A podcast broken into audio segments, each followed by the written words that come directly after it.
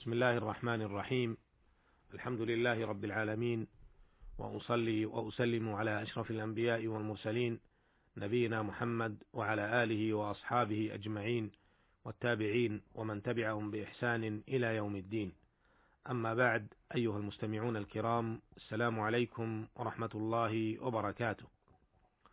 تحدثنا في الحلقة السابقة عما رواه الشيخان رحمهما الله تعالى عن أبي موسى الأشعري رضي الله عنه أنه قال خسفت الشمس على زمان رسول الله صلى الله عليه وسلم فقام فزعا يخشى أن تكون الساعة حتى أتى المسجد فقام فصلى بأطول قيام وركوع وسجود ما رأيته يفعله في صلاة قط.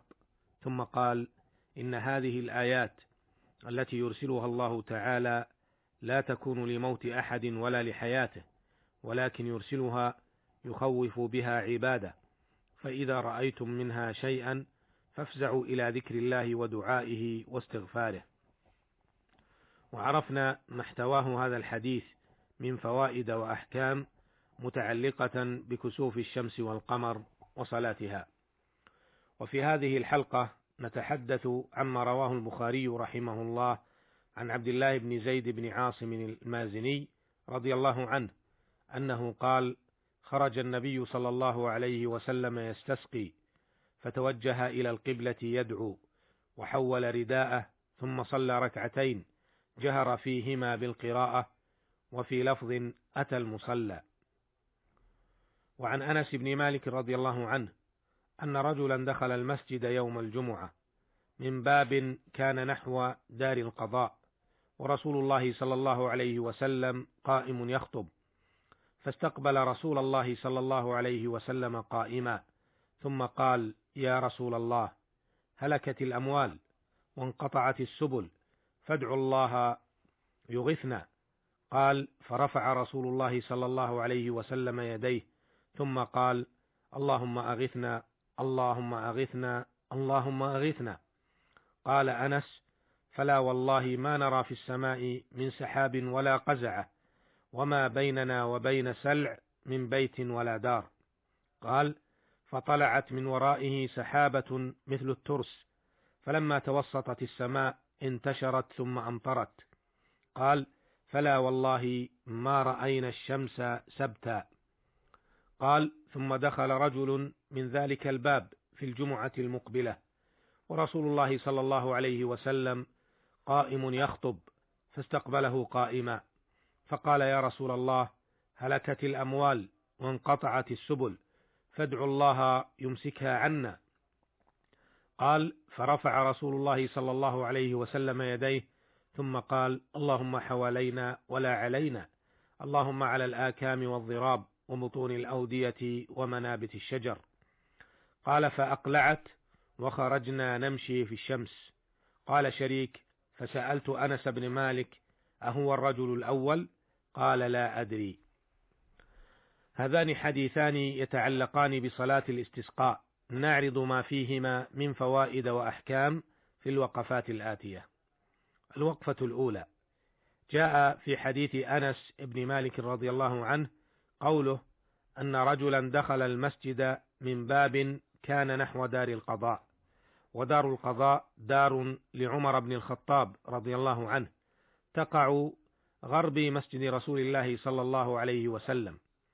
سميت بذلك لأنها بيعت في قضاء دينه. وقوله فلا والله ما نرى في السماء من سحاب ولا قزعة وما بيننا وبين سلع من بيت ولا دار. القزعة بفتح القاف والزاي والعين هي القطعة الرقيقة من السحاب وسلع بفتح السين وسكون اللام جبل قريب من المدينة النبوية يقع غربا عنها.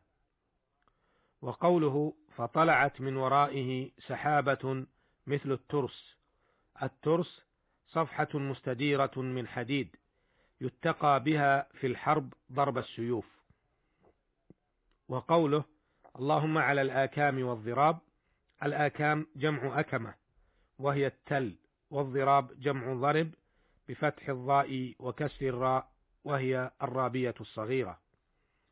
وقوله ما رأينا الشمس سبتا أي أسبوعا من باب تسمية الشيء ببعضه. الوقفة الثانية.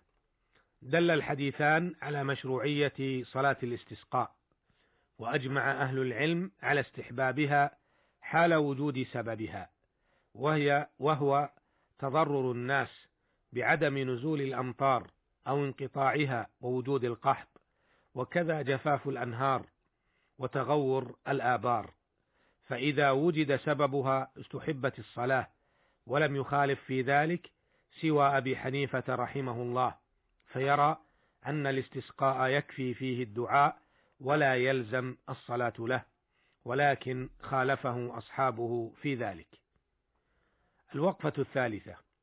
دل حديث عبد الله بن زيد رضي الله عنه على أن صلاة الاستسقاء تشرع جماعة ويستحب أن تكون في الصحراء كما فعل الرسول صلى الله عليه وسلم وصفتها كصفة صلاة العيد ركعتان يكبر في الأولى ستا زوائد وفي الثانية خمسة بلا أذان ولا إقامة يقرأ في الأولى سبح وفي الثانية الغاشية. وإن قرأ غيرهما فلا بأس. ومما ذكره أهل العلم أنه ينبغي عند إرادة صلاة الاستسقاء أن يعظ الإمام الناس وأن يذكرهم وأن يأمرهم بالتوبة والاستغفار من المعاصي والذنوب والآثام والخروج من المظالم بردها إلى مستحقيها لأن المعاصي والسيئات من أسباب القحط والجد والتقوى وعمل الطاعات سبب لجلب الأرزاق والبركات.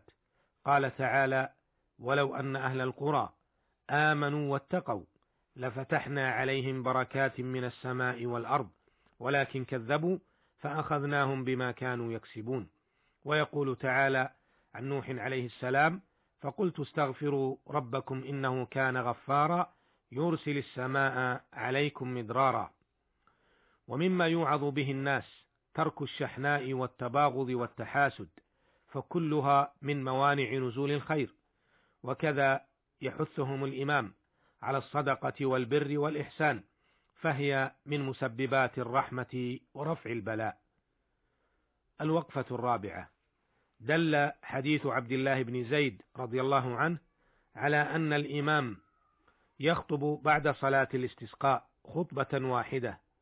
ويكثر في الخطبة من الدعاء والاستغفار والصلاة على النبي صلى الله عليه وسلم لأن كل ذلك من أسباب إجابة الدعاء ويرفع يديه فيه كما فعل الرسول صلى الله عليه وسلم وأن يكثر من الدعاء الوارد في ذلك.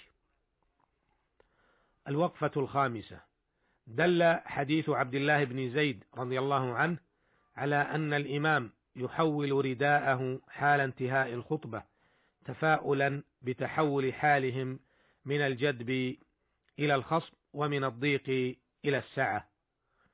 الوقفة السادسة دل حديث أنس رضي الله عنه على أنه يشرع الاستسقاء في خطبة الجمعة فيدعو الخطيب بدعاء الاستسقاء.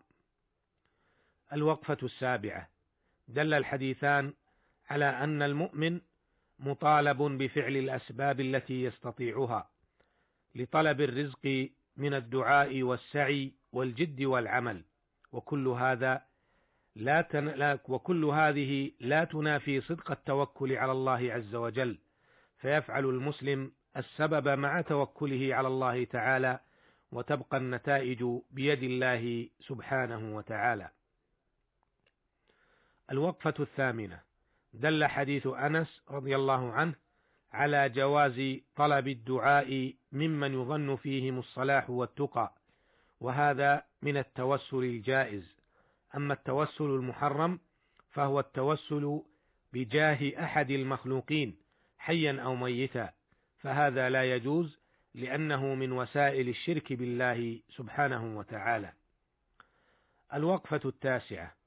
دل حديث أنس رضي الله عنه على أنه يجوز الدعاء بطلب وقوف المطر إذا حصل منه ضرر في الأنفس أو الأموال أو الممتلكات. أخي المستمع الماء نعمة من الله تعالى ينتفع منها كل حي ولا غنى عنه بحال قال تعالى وجعلنا من الماء كل شيء حي وفقده ضرر على الناس والحيوان والأشجار. فلننتبه إلى هذه النعمة العظيمة ونرعاها حق الرعاية ونشكر الله تعالى عليها ولا نسرف فيها فثمنها غال ونفيس فلا نضيعها لأتفه الأسباب كما يفعله بعض الناس. فاشكر الله تعالى على نعمه العظيمة ولا وآلائه الجسيمة فبالشكر تدوم النعم. لئن شكرتم لأزيدنكم ولئن كفرتم إن عذابي لشديد. جعلني الله وإياكم من الشاكرين لنعمه الحامدين لفضله إنه سميع مجيب وهو المستعان. وإلى اللقاء في الحلقة القادمة إن شاء الله. والسلام عليكم ورحمة الله وبركاته.